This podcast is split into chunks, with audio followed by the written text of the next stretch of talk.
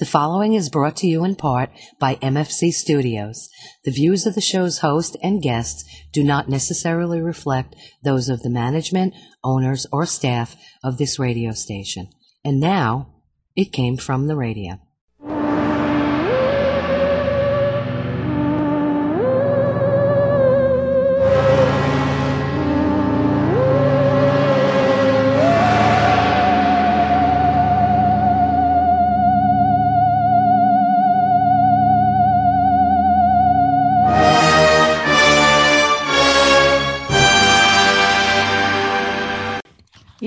Toy, and welcome once again to It Came From The Radio, the official of the Big Apple Con. This is your host, Mark Torres, speaking with me for our fifty-second live show, courtesy of the East Meadow Public Library, in front of a live studio audience, virtually distancing, of course, is none other than D Life with Energy's Jenny, Jenny Felby. Good evening. Stay warm, everybody. And we have um, Fishy Sarcasms, Dominic Definis Manzavrano.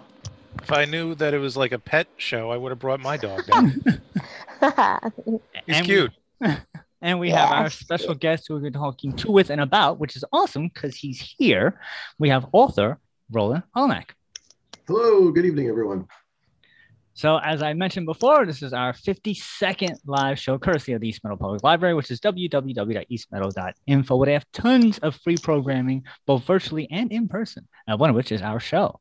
And uh, so we're going to be talking with Roland in just a moment. Before we do that, we have to take it away with the news.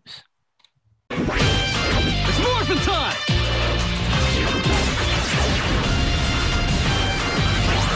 The news is brought to you in part by the fine folks of sci-fi dot radio. That's sci-fi for your Wi-Fi. As well as the fine folks at Cosmic Comics and Games of Bulba, New York, your one-stop shop for comics and collectibles. Uh, give Chuck a call at five one six, seven six three, one one three three. And also the show is brought to you in part by the fine folks at the Big Apple Con, of which we are the official radio show of, celebrating twenty-five years, well now twenty-six, I guess that still counts as over, um, of complex stuff and pop culture news. For more information, go to w w w dot big apple c c dot com. Uh, their next convention is scheduled for the twenty-ninth of January. So this will probably air that week. If not, it already happened. So uh, that is the Big Apple Trading Card Show. If not, you go to w w w dot big apple c c dot com for more tickets for their regular convention. All right. So let's start off with the news. As always, we start off with the sad news. Mm. Let's see. Mm. Legendary award-winning actor and director Sidney Poitier died recently from natural causes. Uh, mm. Sidney starred in such films as Cry to Beloved Country, Red Ball Express, Blackboard Jungle, The Defiant Ones, Porgy and Bess, A Raisin in the Sun, Lilies of the Field, The Greatest Story Ever Told, To Sir With Love, In the Heat of the Night, and its sequel, They Call Me Mister Tibbs, and The Organization, the original Guess Who's Coming to Dinner, Dinner, Buck and the Preacher, which he also directed, Uptown Saturday Night, which he also directed, Let's Do It Again, which he also directed, A Piece of the Action, which he also directed, Shoot to Kill, Little Nakia, uh, Separate But Equal, Sneakers, and The Jackal, just to name a few. In addition, Sidney just directed films such as Stir Crazy, which I did not know he directed, a classic film, Fast Forward, and of all things, he directed the movie Ghost Dad with Bill Cosby. Oh, wow. Wow. Um, are you familiar with Sidney's work, Dominic? Of course. I can't say that I was a massive fan in terms of, like, I always watch his movies constantly, but the man, I don't think it's it's shy to say at all that he was and will remain to be a cultural treasure. He, I believe he's the first Black gentleman to receive an Oscar. He is a, a groundbreaking figure. He is, uh, he was a a morally rich, intellectual, articulate, wonderfully kind-hearted person from everything I've ever heard. I agree. He's not with us anymore. And he was a really good actor. And on top of all that, fantastic actor. And you know what? He's Mister Tibbs. Yes. So, Jenny, are you familiar with uh, Sidney Poitier? I'm afraid to ask. Um, yeah, yeah, yeah. I know. I'm never familiar with anyone. I just thought uh, he's everyone's ghost dad now. You know, he's passed on, and now he can be all our dads. Wow, he's my right. dad, and, and he's your dad too. Roland, you're a fan of Sidney's work? Uh, you know, I, I I can't say that I've seen uh, you know all his movies. Not um, you know fully versed in his filmography, but the thing that uh, has always impressed me with Sidney Poitier is, especially in today's culture and information overload and lack of barriers, is he presented always with class, dignity, culture, and there was never a slip. So, you know, it was genuine. Right. So he used right. the genuine article. Exactly. Yeah. And more like um, that. Obviously, yeah, as you know, I've been mentioned, an incredible groundbreaker, which um, I, I'm glad that was brought to light, unfortunately, in his passing. But uh, I think in today's world that maybe that was uh, overlooked somewhat for a while as to how many barriers he broke and mm. what an accomplishment it was for him to build the career that he had. So truly, uh, you know, a life to be respected. Yeah, um, he was a, a, a young ninety-four years old. Yeah. Uh, so let's see. We have even more sad news. Um, writer, director, actor, and producer Peter Bogdanovich also died recently from complications of Parkinson's disease. Peter worked on such films as Voyage to the Planet of Prehistoric Women, The Last Picture Show, What's Up, Doc?, Paper Moon, Saint Jack, Mass with uh, Cher, Noises Off, which I love that movie, uh, She's Funny That Way, fifty-four, The Definition of Insanity, The Fifth Patient, uh, Abandoned, The Telltale Heart, Six L A Love Stories, It Chapter two, Bella Mafia, Sopranos, and Get Shorty the Series, just to name a few. Uh, he was eighty-two. I've only known a couple of those movies, but I didn't know. I've, I've heard his name floating around a lot in the interworlds of the universe, and I did not know that he was associated with some of those movies that I've watched. Uh, Dominic, you're familiar with any of his work? Um, I've seen him act more than I am aware of his. Not, I knew that he was directing, but I don't can't say I've definitely um, watched movies he's directed. But I've seen him act in television, like the, like The Sopranos, and even just as an actor, he was very talented. What about you, Jen? You're familiar with his work? Yeah, a bunch of those films. Rest in Peace, Rest in Paradise, Enjoy the Fire. I don't know what to say to people's deaths. You do this every week and you talk about people who died and I never know what to say. And I'm always at a loss for words because the one topic I can't fix. So that's my horrible response every time. You're doing fine. You're doing fine. I'm sorry. So what about I don't you? know how to honor the death properly. What about you, Roland? Uh, again, not, not, I would not claim to be an expert on his filmography, but I think um, he certainly is representative of a class of directors you had from, I say, the seventies, uh, you know, primarily uh, along with like Francis Ford Coppola, Martin Scorsese, you know, who really looked at the the art of cinema, you know, looking at uh, motion picture as as a, a unique art form. So, um, you know, it's it's a loss. It's a loss. Um, you know, when you look at the way films are made today and uh, some of the production values and the way that the movies are put together, Um, it is very different from the way movies were. And, uh, you know, I always, when, when anything creative, any type of artistic style, when the, the people who helped carry that onward are lost, I feel that as, as a loss, because you don't know if someone's going to come along to carry on that tradition. Yeah. What's interesting, well, I'm, I'm just looking up his filmography. He directed To Sir with Love Too with Sidney Poitier. Oh, wow. Huh. Interesting. Interesting. Yeah. First of all, I didn't even know there was a sequel, but the fact that we're, we're discussing both gentlemen and they did work together. It's um one of those. Yeah. twenty twenty-two is not starting off well. Maybe Let's one just... took the other's hand and brought him to heaven. Maybe. I, I think they I died on the same day, actually. So maybe, January... they, maybe they had a pact. January sixth. So... Uh, Hold on. Wait, you got it? You they, di- they died on the same day. There you go. So maybe Jen is oh, right. Wow. They did have a it's like It's like Thomas Jefferson wow. and John Adams dying on the fourth of July on the same day. You know? They so. couldn't stand another January sixth, so they're That's like, ah. That was it. So yeah, we have, go, uh, January sixth. So we have one more bit of sad news. So he was eighty-two, oh, by the way, if God. I didn't mention it. Um, actor and comedian Bob Saget also died right. recently. As of this recording, right. which is uh, January twelfth, twenty twenty-two, no cause of death has been announced.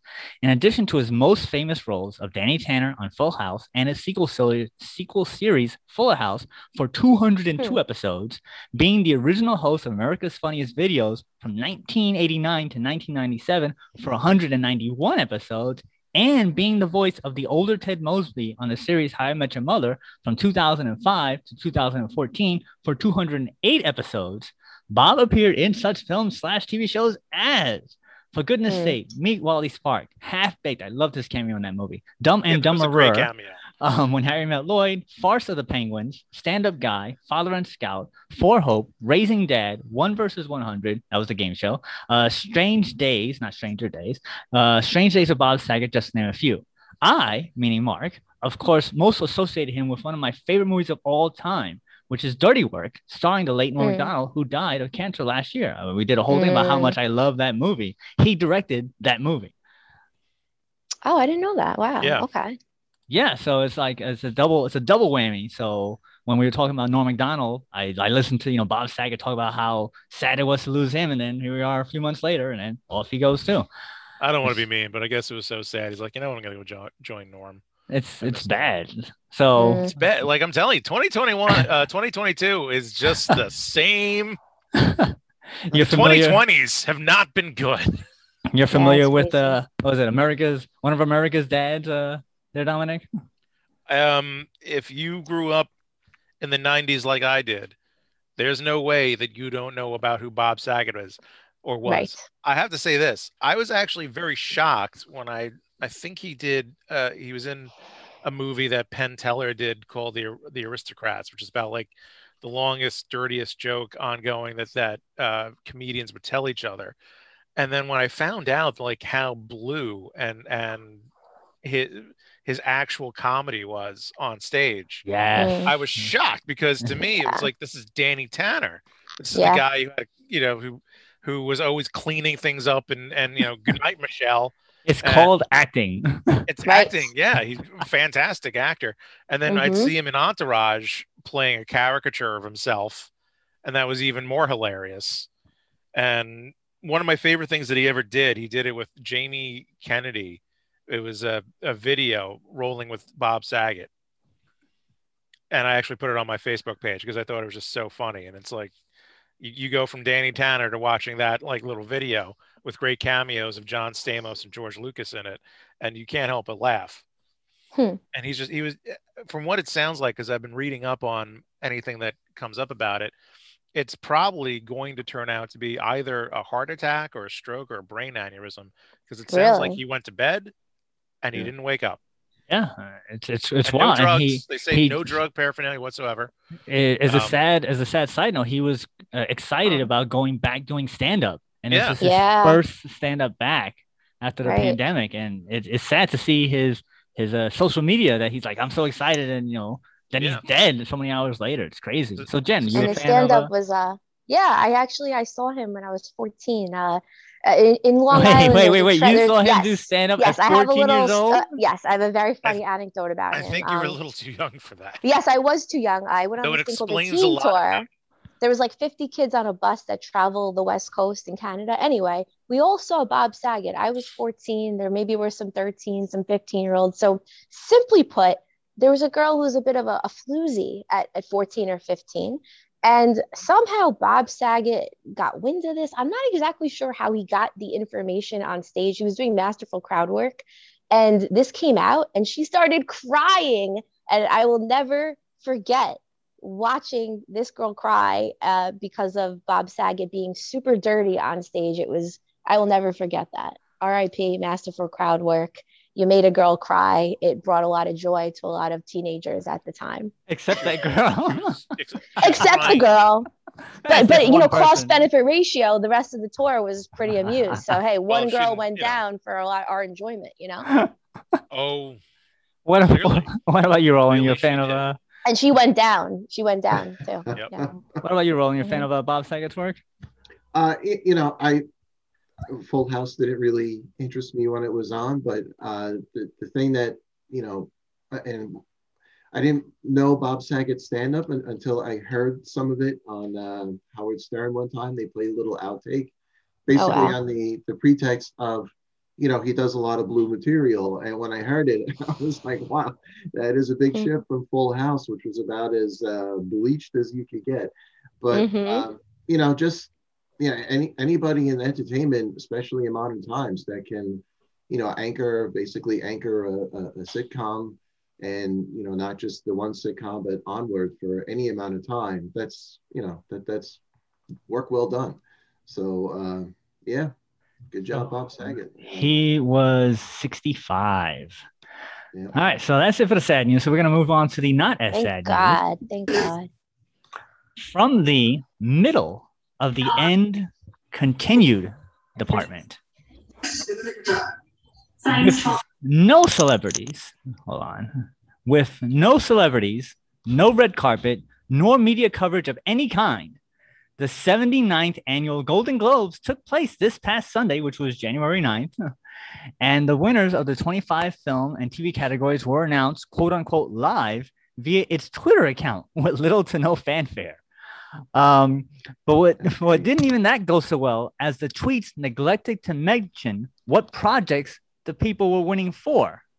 Uh, for those of you who haven't been paying attention, N B C what? has severed ties with the Golden Globes due to lack of diversity in their members, and Hollywood and all uh, and Hollywood all followed suit, with none other than Tom Cruise, quote unquote, returning his previous awards to the foreign press of who are in charge of the Golden Globes. So the Golden Globes came. Nobody watched it because it wasn't televised. Nobody was there. There was no, uh, there was no um, celebrities. There was nothing that happened, and, and then it was it. So we mentioned oh. this in an earlier show. Oh. Do you think that this is the end of the Golden Globes? Oh, wow. Well, if nobody's paying attention to it, it's kind of over already, isn't it? But uh, wow, I, I I didn't even know it was this this past Sunday. Exactly. And, yeah. And like I was saying, if if people don't know you're around doing something, it's kind of already over as it is. So, uh, hmm. yeah. So one of yeah. the biggest award good, shows yep. in the award show season. This is probably like number three. Yeah. Hmm. Now nothing in the span of oh, less wow. than a year. How crazy! You know, they should have they should have brought Little Nas X onto the scene. I think that would have livened things up. You know, you well, they weren't allowed. No celebrities. Trendy, while you know maybe having tweeting about it. You know, ah, have some okay. fanfare. Yeah, he's young, he's hip, he's gay, he's bi, he's, he's what the people want right now. So, what what do you think, Dominic? You think this is it? Is that it? Yeah, I mean, look, if no. It, again, this old celebrities boycotted because there wasn't enough diversity in the Hollywood foreign press. Yes. Which, okay, so they never put it on. So who went to get the actual award? Nobody accepted it. There was no, there was nobody there. It was a, it was a closed ceremony. Uh, apparently, from the insiders, there was about three hundred people in attendance, but those were all the press members or whatever. But there so, was nobody accepted it. Nobody presented it. There was, they just said, "Hey, this guy won. Have some food." So basically, oh. the Hollywood foreign press did a after holiday holiday party for itself. Yeah, where they gave out awards, which is which, great. I mean, I, I mean, did they give out awards? Like they said, they gave out awards, but no one was there to accept it. So did they well, actually? Now I want to watch it. I'm gonna, I'm gonna say right now, I have an award show of you know best podcasts, and we get the award for it. So well, well, you know, we are, we do have the award for the best uh, radio show you're listening to at this moment. That's true. Um, I got an award for best hair. uh, you know what basically what does it it only matters if people feel it matters it, uh, I but think that's like anything yeah it, it, we've had this conversation. It's only worth what people are going to pay for it. yeah. So if no one really cares anymore about the Golden Globes, if it's no longer considered culturally important as a indicator of how the uh, Academy Awards are going to go, then it doesn't matter. It really doesn't doesn't matter. No one seemingly cares. So the Hollywood foreign press probably can save a lot of money, and they can just go to a really wonderful restaurant and just give each other a wonderful like end of the year bonus. Uh, I'm, why not? I'm, I mean, personally, I'm just shocked by how quickly it it, it turned. It it didn't just like decline. It went from being on the air and then it's just nothing. Like not even a live stream. We are doing I mean, more than I can't they help, did. I can't help but they, feel um, that this has to do with how brutal a roasting they got in twenty twenty by Ricky Gervais. Right. They pretty much called everyone out on all their stuff. And I can't help but feel the celebrities like, you know what? don't don't want to do that again. I don't want to be told ah, how yeah. I'm rich, powerful, come in a limo, and am hypocritical for telling you to go vegan and and buy a right. Tesla. You know, some. I think. I wonder. Could you imagine if that man single-handedly destroyed the Golden Globes? That's... I think he'd be very proud of himself. So, so you think he I started? I would be too. He started. You know, Ricky Gervais, yeah, he'd probably pat himself on the back. I think he did because wow. I mean, I remember watching that monologue wow. multiple times, and he re- huh. like when he said, like, look, you know, you guys are all about you're, you're saying you're doing this, but you work for Apple, you work for Amazon, yeah, you work for everyone who exploits, you know, the working class working class people. So, and but like you would, if he said, if Al Qaeda were to start a streaming network, you'd have your agents calling tomorrow. Yeah, ha, hilarious. Well, I think you know they they wanted Ricky Gervais because they wanted somebody cutting edge and you know really snarky, and they got it. Yeah, and, yeah. Uh, you know, in a way, to me, it's it was typical celebrity hypocrisy where it's okay for them it's to have real. someone exercise biting humor as long as it's not about them. Mm-hmm. Right. And, uh, you know, when it was about them, they they didn't want to hear that. You know, and no. you see, that holds true for most people. You don't want to hear your own uh, hypocrisy, but they they got an extra big helping of it on a yeah. national broadcast. I think he even he co- he connected away. him to Epstein at one in one joke. It was yeah. He went, he went out. He did go all out. It was crazy. Yeah. Yeah. So we have one better. Uh, wait, we got the last well, bit of news. Okay, sure, sure. Go ahead. All right, this one's a good one. That's why I want to make sure okay. we got it in here. Okay, okay. From the Pokemon.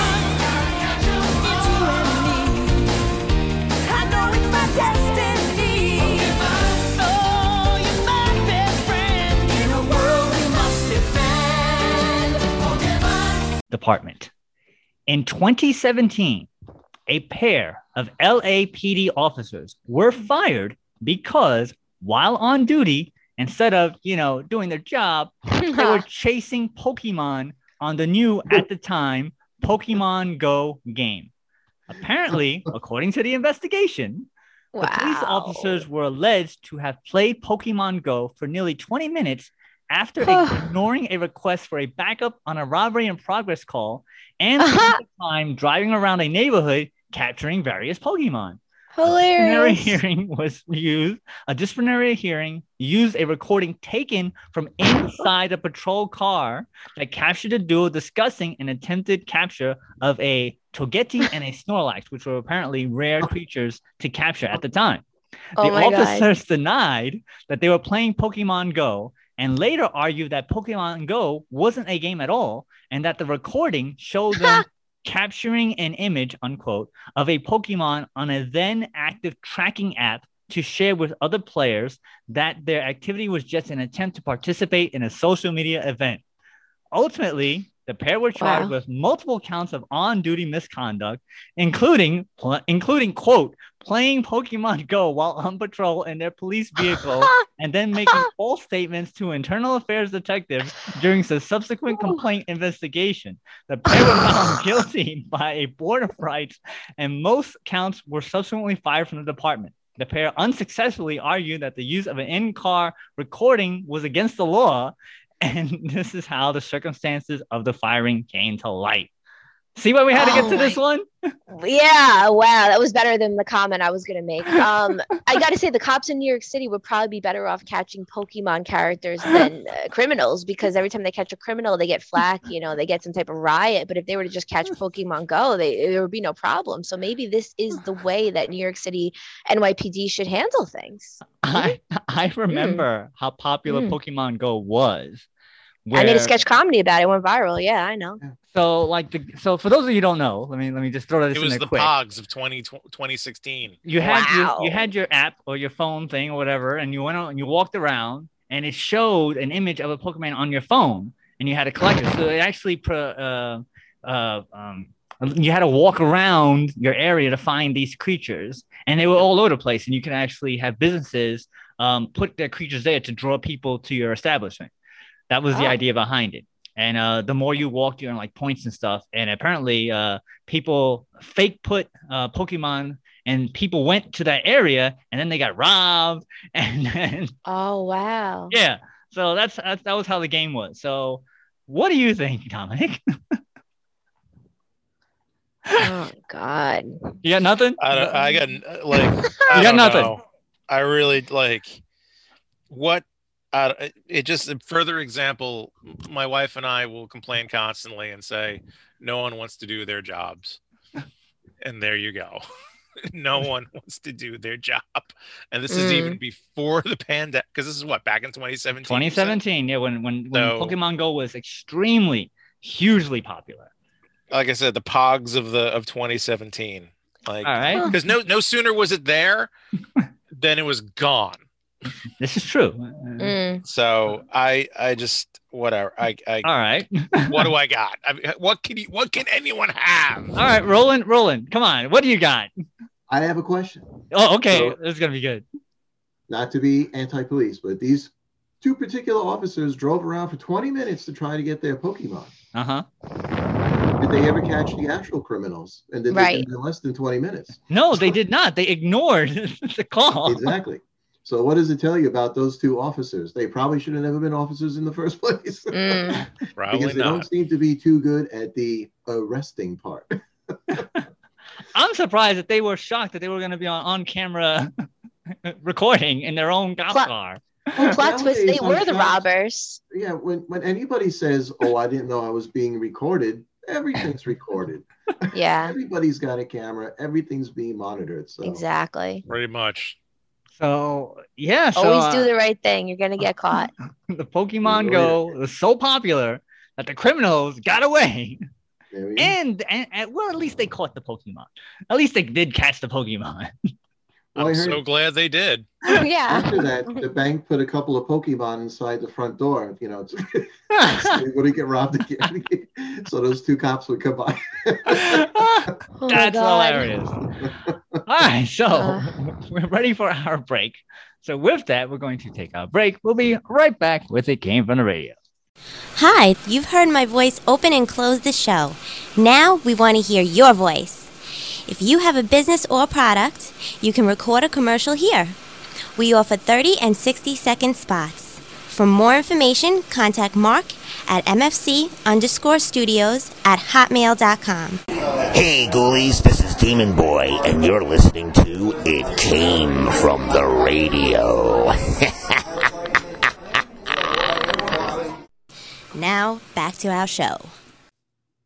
And welcome back to It Came From the Radio, the official of the Big Apple Con. This is your host, Mark Torres, speaking for our fifty-second live show. That's a year's worth of live shows, one per week, courtesy of the East Meadow Public Library, where they have tons and tons of programming for all ages. Um, they have, uh, it's all for free. That's the most important thing. All of it is free. So you just go to w w w dot east meadow dot info and you can sign up and register for this stuff, which is some is virtual, some is in person. They're working with the, the pandemic, but they have tons and tons of programming, one of which is our show. So I am here with none other than Fishy Sarcasm, Dominic Definis Manzavrano.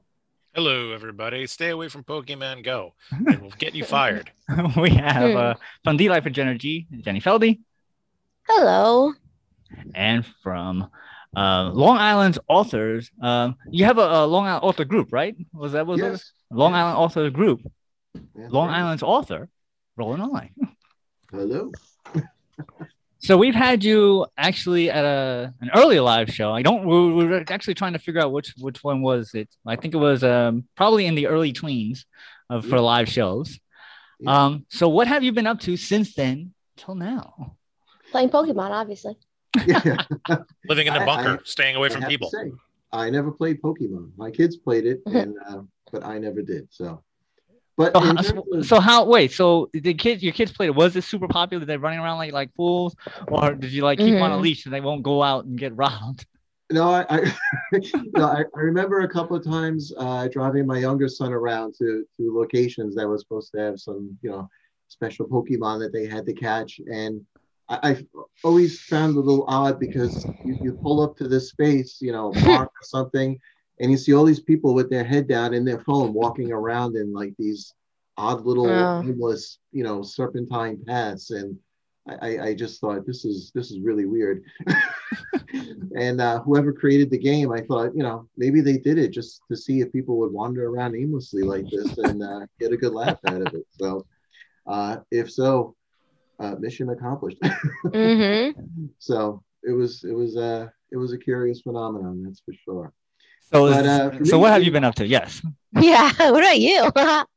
What about me? Well, uh, you know, I, I've always been writing, so I am up to uh, seven published books now, I'm happy to say. Uh, I have quite a few titles ahead of myself. I did take a little break during the pandemic, uh, which was uh, not so much by choice, but uh, forced by circumstance, let's say. Uh, I've been do, did a lot of work over the years with the uh, Long Island Authors Group, uh, which I was president of for four years, and uh, very proud of, of what we were able to accomplish. You know, one of our main missions was to uh, help Long Islanders become aware of how many local authors are here in their communities. Uh, so to that end, we, we did a number of uh, events at libraries, readings, author fairs. But uh, one of the more uh, recognizable things that we, we did, uh, I had formulated and, you know, we, we put together a traveling bookstore that we took around the town fairs.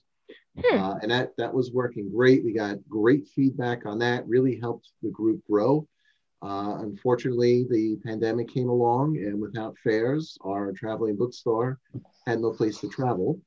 But I am uh, very happy to say that uh, back in the summer, uh, based from uh, prior work we had done with the Islip Arts Council, our traveling bookstore became a permanent bookstore in the Islip Arts Council Gallery in the South Shore Mall. So there is a place now on Long Island, a unique bookstore that you can go to and see books entirely from Long Island authors. So um, very proud of that, that we were able to, you know, build that up and, and get that in place. Uh, currently, we have uh, just about two hundred titles uh, from our members on the shelves. Uh, it continues to grow at this point until uh, we get some more shelving space. uh, we're almost maxed out, but um, yeah, you know, anybody who's who's interested in supporting, uh, you know, your local creatives, people say, uh, you know, shop local. Uh, I like to say read local. You know, we have uh, really a benefit on the island. We have so much cultural output in our area, whether it's, you know, stage, art, writing, and uh, you know, now we, we have something from the group uh, that that people can go to and, and see what there is to, to to read from our members and see just how much there is uh, being put out by by our local authors. So it's a great opportunity, and we were very happy to, like I said, to put that together. And I think it's it's a real um, resource for people who like to read. If you're looking for something yeah. different. Now, one man library, one man traveling library. That's pretty cool. Uh, That's really wow, yeah, and you know what? People are still illiterate on Long Island, so you got to work harder. No, oh, a little know, bit. There are some people who just don't like to read, and uh, yeah, it, it's a yeah. funny thing because there there have been times where I've been at events, and you know, someone will stop by my table, or when I had the traveling bookstore, and they would ask me questions for twenty or thirty minutes, and then I would ask them, well, what is it that you like to read? And they would say, oh, I don't read, and walk away. Mm-hmm. Wow, so, they just walk away? Yeah, they would just walk away at that point. So, uh, you know, my favorite would sometimes I'd be at a Comic-Con and I'd be like, hey, you want to check out our books? And people would walk by like, oh, I don't read comics. There you go. Well, what do you do at Comic-Con? Yeah. Yeah. So, I feel, um, I feel you. And, uh, some of the winter cons I went to, some of the other conventions, people would, would flat out ask me, are there pictures in your books? And I would say, no, it's, it's you know, it's literary narrative. And they would nah. go, oh, and, and walk away. Were and, they nine? What? No, these were. No, because when I was seven or eight or nine, I liked pictures of my books, and I would be a little sad yeah. if there was no pictures. So, yeah. you know, it's a, So, but were they nine or were they twenty-nine? Uh, they were twenty-nine.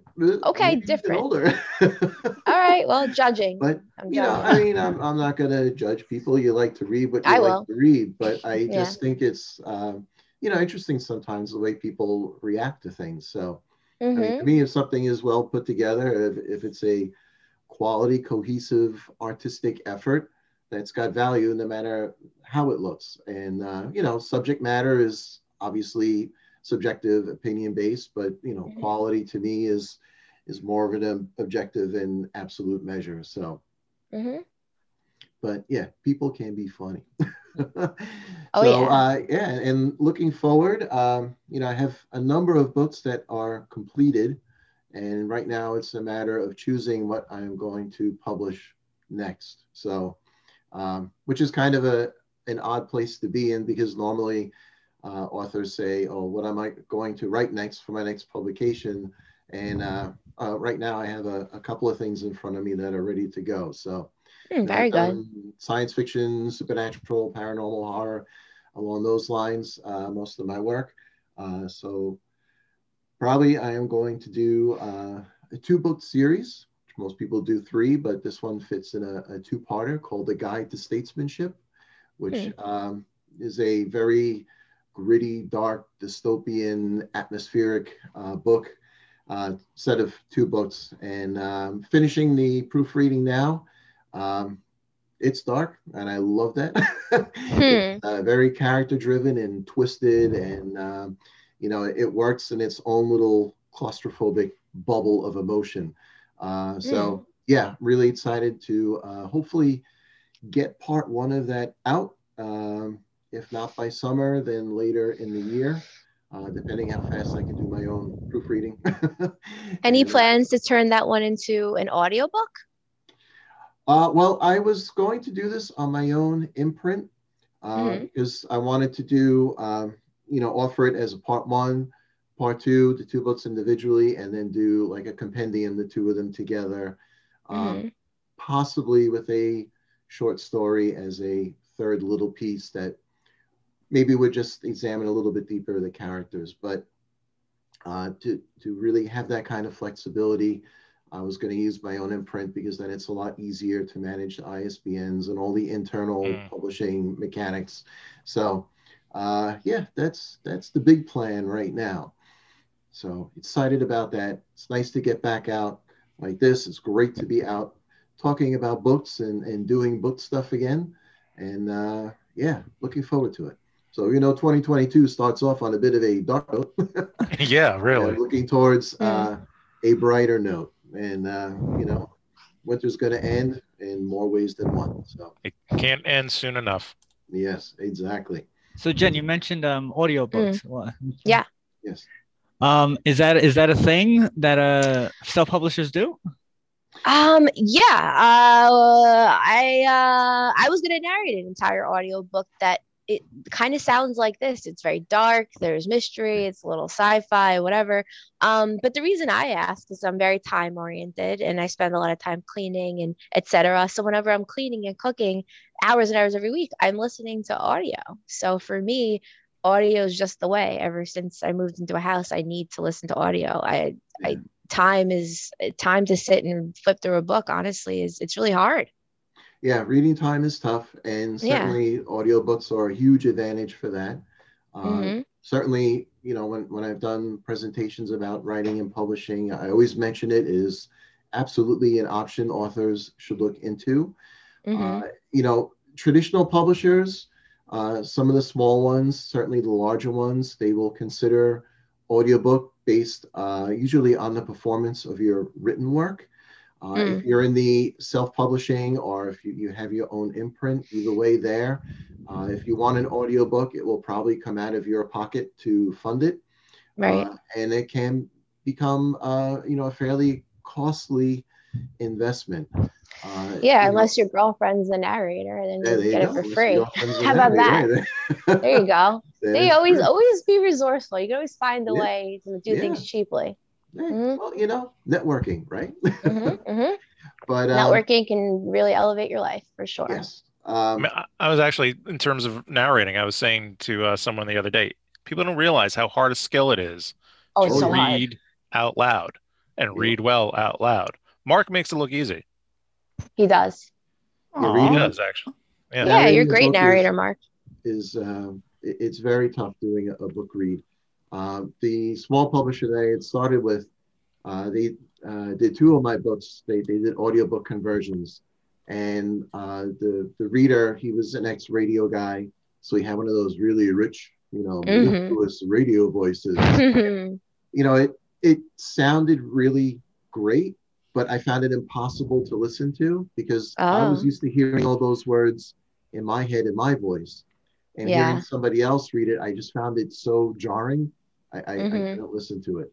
So, mm-hmm. um, you know, part of the reason why I, I haven't really pursued audiobook with, with some of the other things I've done is I really will not have any, uh, at least for me, I feel, ability to look at it objectively once it was done, or more importantly, to, you know, decide if the voice I was hearing would be a good fit for my material, because yeah. all I would hear in my head is it's different from the way it sounded in my head. So, mm-hmm. uh, yeah. And audiobooks, you know, th- there's a huge market out there for them. Um, you know, personally, I don't, I don't listen to audiobooks. I like to, I'm very old school when it comes to reading. I want something printed in my hands. Uh, you know, I spend a lot of time looking at computer screens, uh, and at work, you know, I'm in front of computers. Uh, everything I have to do to make my publishing happen is in front of a computer. So when it comes time to actually read, I feel like it is the one uh, pastime I can do that involves words, that doesn't require a battery or a plug mm-hmm. or have some a screen glowing at me. You know, uh, a, a book will always work. It's always on. All you have to do is flip open the pages. I, mm. I've said the same thing. It's hit its the peak of its evolution. Yeah, you, you cannot have power. You don't need. All you need is light. The only thing yeah. you need is light. Yeah. Everything else is, is perfectly self-contained. Exactly. There is a a tactile experience with a book that um, you know, digital reading, uh, audiobooks just they by default yeah. have that. You know, like when you get like a nice like leather-clad, uh, you know, leather-bound hardcover book, and you know the feel of the pages, when especially when they have those like raw hempy edges on them. You know, that's there's so much going on there with, with what you're reading. So mm-hmm. yeah, if it sounds like I'm way into it, I am. my, my thought yeah, no, is I think I you... think it's very hard to get it right. It's almost impossible to get an audiobook right. Yeah. yeah. To me. Yeah.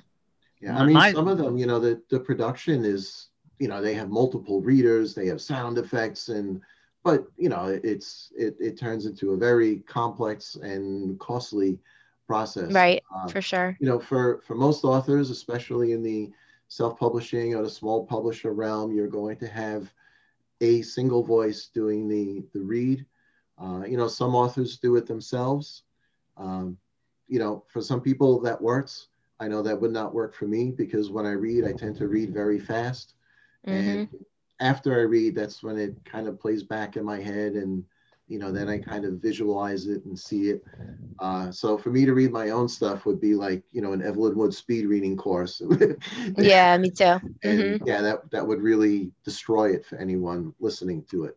Plus, mm-hmm. I, I think there's, um, you know, by, in this case, digital would, would hold true as well. When you read a work on your own, reading that and having those words come in into your head in your voice with your inflections, uh, I think it gives you, or it gives a reader a sense of ownership with the written word that you, you don't really otherwise get to, to to have. It makes it very personal, and I think that's why some people, when they they read certain books, they you know, it's like the teacher you had in school that influenced you, or, you know, someone that you met in your life. You know, the book becomes like this friend, and you, it's like always there with you. You've internalized it. And yeah. I think that's something really special about the, the written word. Well said. Thank you. I, I write better than I talk. so, so my well, thought is that... you're definitely a very uh, good writer then. My thought is that with the digital, you can't get anybody to sign your book. Ah, yes. Oh. There, there are actually some some apps that allow you to do a, a, a digital embed. I, I had tried. Really? It once. Yeah, wow. I, I had tried it once, and I had to do my signature with my mouse. And I mean, my handwriting is chicken scratch, so I, I love my my netbook where I do all my writing because I type everything. Because in the old days when I handwrote everything, that sometimes I'd be sitting there and I'd be, you know, growling, and my wife would be like, "What's wrong?" I'm like, "I can't read what I wrote." Yeah, but, uh, yeah, yeah. I tried doing my signature with with with a mouse, and it looked horrible. And I, I was like, well, I'm not going to bother with this. That was a few years ago. I'm sure there are things that work better now, certainly with uh, touch screens. But I don't know, you know, for a lot of people, when you see a touch screen signature, that doesn't look so great either. So, yeah, yeah, that's true. Yeah, if you want to, if you want a signature, really uh, written form is the best way to go, I think. Mm-hmm. I would, I would certainly say that. So, since you have the uh, the books in um, in Suffolk County, correct? Yes, it's the uh, South Shore Mall is located in Bayshore on the uh, nor North Service Road of Sunrise Highway. What is the, the spot? What is the criteria to have your book on there? Like, do you just you have to be from Long Island, you have to be self-published, well, and it has to be good, or just two out of those three? You have to be okay. Muslim. No, I'm just kidding. Well, the, the way it works, the um, the bookstore is run by the Long Island Authors Group. So to be in the bookstore, you have to be a member of Long Island Authors Group. So okay. We manage it and finance it, and we have the agreement with the Islip Arts Council. That's the uh, first factor. Uh, if you're interested in joining the Long Island Authors Group, you have to be a published author. Mm-hmm. We don't discriminate between self-published or, you know, traditional published, uh, but we do require that you have print copies available of your book. So ebooks only would, would not be uh, considered. And the reason we do that, uh, you know, unfortunately, because of the pandemic, not, not so much, but uh, obviously for the bookstore, we need print copies of people's books. Uh, all of our events that we do, the town fairs we go to, book signings, obviously that's all for, you know, physical books. So that will be a requirement. Uh, residents in Nassau, Suffolk County, we had toyed with the idea of expanding to Queens. But again, when the pandemic hit, uh, it was more of, you know, how do we keep the group running, uh, period, as opposed to trying to expand it. And we do have a review panel of authors. So every author who submits one of their published books, the book is read in full, which uh, I think is a nice perk to our group. So um, you know that if you're handing in your book, it will get the, uh, the entire read and will be judged based on its entirety, not a chapter excerpt or, you know, two pages from the middle of the book, something like that. Um, you know, and really the main point of the review read is to make sure that the book uh, complies with, with basic publishing standards, you know, that it is properly edited, formatted, page numbers, you know, the, the, the basic stuff like that. Um, as far as content, we try not to judge on content, because it is subjective. Uh, however, if we do receive something that is um, abrasive, uh, that is discriminatory, that is, uh, you know, basically uh, projecting some type of, of negative message at its core, uh, certainly that will, uh, you know, probably factor into a, a rejection, because mm. we don't want to uh, promote hatred. Uh, there's enough of that going around today. So makes sense. But, yes, but uh, and that's that's basically it. And then, you know, once once you pass through and you're accepted, uh, all your books are eligible for the bookstore. You're eligible for all of our events. Uh, we are a uh, merry little group of creative people. Uh, we were up to uh, one hundred members before the pandemic. We have since rebuilt. I believe we're at sixty-seven members right now. Uh, we did have some people who, um, you know, sort of resigned from their publishing efforts because they didn't see how they could go out and, and really, you know, pursue it as they had before. But, um, you know, we're hoping the, the having the bookstore, and when we make our first uh, tentative steps to go out doing events come the spring, you know, situations permitting, that uh, some more people will come back in. Uh, you know, for me personally, I, I I find it very upsetting when, when someone, uh, you know, throws in the towel for, for lack of a, you know, better expression, uh, mm-hmm. simply because I, I, I know even for someone who's only done one book, you know, the, the emotional commitment, the time commitment, you know, the total commitment, and not just of the individual, but usually their intimate uh, you know, family members around them, you know, the, the time they took away from, from that to, to do this, and the support they received to do it, to, uh, you know, see someone basically shelve that effort, um, you know, that, that bothers me. So uh, always try to encourage people to stick with it. You know, it is, publishing is a very tough business. Uh, anybody who's been in it for any amount of time will, will certainly tell you that. And, uh, you know, even A-list authors sometimes have, um, you know, events that are, are you know, duds that, that, that really don't work out for them. But it's, it's really just a matter of uh, perseverance. You know, you got to stick to your guns, do what you believe, develop your craft, uh, work your way through it, and you learn along the way. And, uh, you know, the experiences I've had, the people I've met, I, I wouldn't trade that or, you know, give that up for anything at, at this point. It's been such an enriching experience. Um, you know, you can't put a price tag on that part of it. All right. So we are about uh, social media time. So where can people find out more about yourself, the, the, the group, and uh, Twitter, Instagram, Facebook, all that fun stuff? Go. Okay. We are on Facebook at Long Island Authors Group. Uh, you can also find me on Facebook at Roland Allnach. R O L A N D A L L N A C H, just like it says on the little Zoom window there. Uh, I am also on Goodreads. Uh, you can find me there as well. Uh, my website is roland almack dot com. Uh, so pretty easy to find me. The Authors Group, as I said, we are also, uh, we, we have our Facebook, Long Island Authors Group, and we also have our website, long island authors group dot org.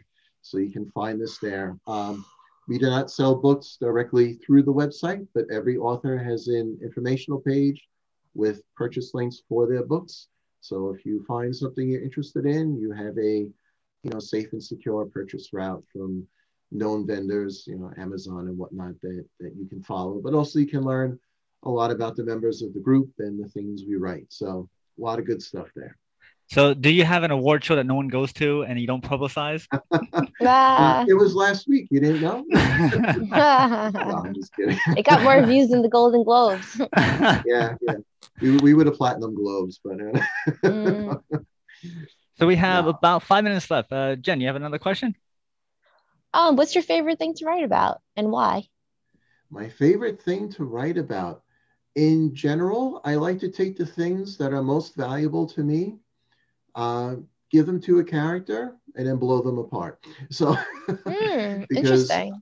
I well, one, it's it's cathartic, um, and because these are things which is you know family, stability, things that I've really uh, come to treasure in my life. Uh, certain things that I, in younger times, I never thought I would have in my life. Having uh, you know been able to get these things in my life, I find it very interesting to take characters and project if things have been different. So, you mm. know, life is a product of the decisions you make in many ways. Sure, it and, is a product uh, of the decisions you make, yes. Yes, and I think as you move forward in life and look back, you see all those forks in the road that could have led you astray. And, mm-hmm. you know, to me, every one of those is a, a why question. You know, why mm. was this that way? What would have happened if things went that way? And they're all things to uh, explore with characters. I'm a big fan of like Tolstoy, Dostoevsky, you know, all the, the classic literature, because it's very introspective. And mm-hmm. I really like to dig into my characters. My characters propel my story. So yeah, if there's one guiding theme, it's uh, deconstructing things that in some ways we, we may take for granted in our lives. Stability, okay. moral centers, things like that. I'm going to follow that model and write a short story about my water pick being stolen, because that's my most prized possession. Carry on. Okay. A world yeah. without my water pick, what would happen? Yeah. Well, you are a Long Islander, so you can join and be part of have your book published. Yeah, I have a health guidebook. Maybe it'll be accepted. I don't there know. There you go. See? Yeah, you publish books, send it on in. Yeah. Okay, cool. So we're almost out of time. So, Dominic, do you have a quick question before we get to our final thoughts? Uh, no. All right. So then, Dominic, do you have a final thought? Yes. Go to the bookstore. Buy books. Books are good. We need more bookstores. Book good. Book good. Book good, absolutely. Yes, book good. That's from authors and writers. Book good. Yeah, I'm well perfect. read. Book good. You know what? Yes. You know what? People people underestimate the value of the word "duh." It's so concise. Instead of saying, "Wow, I think that's an amazing idea," that's very wordy. How about just "duh"? Duh sounds concise. Concise is good. Yeah. Steve Jobs yeah. would agree. Simplicity is genius. Duh is genius. Thank you. I'm out. So that was your final thought. Words, three words can do. So, Roland, do you have a final thought for us? A final thought? Yes. Stay safe, and things will get better. We just so, need to be patient. So. All right. So my final simple. thought is uh, is this. Uh, Roland, thanks again for being a guest on our fifty-second live show. Maybe Thank you, you know. Co- yeah. So maybe uh, a couple another two or three years, you come back again. Yeah. And we'll actually be in the library. Yeah, that would be nice. twenty thirty Yeah. yeah, exactly. So um, that about does it for this week on It Came From the Radio. Join us right here and every week on this radio station. If you miss any part of this show, tough. Go to our website, w w w dot it came from radio dot com, our brand spanking new website. And you can see the archives. You can see um, old stuff. You can find us on Instagram, Facebook, and Twitter. Um, our next live show, courtesy of the East Meadow Public Library, which will be our fifty-third live show with a filmographer, a photographer, videographer, uh, Michael Zinn, will be our guest on February the ninth. Mm. And I believe that's it. Uh, the, the, yeah. So make sure you go to w w w dot east meadow dot info and we will see you next time. You've been listening to It Came From the Radio with Mark Torres. The views of the show's hosts and guests did not necessarily reflect that of the management, owners, or staff of the station. We now return you to your earthly scheduled broadcast.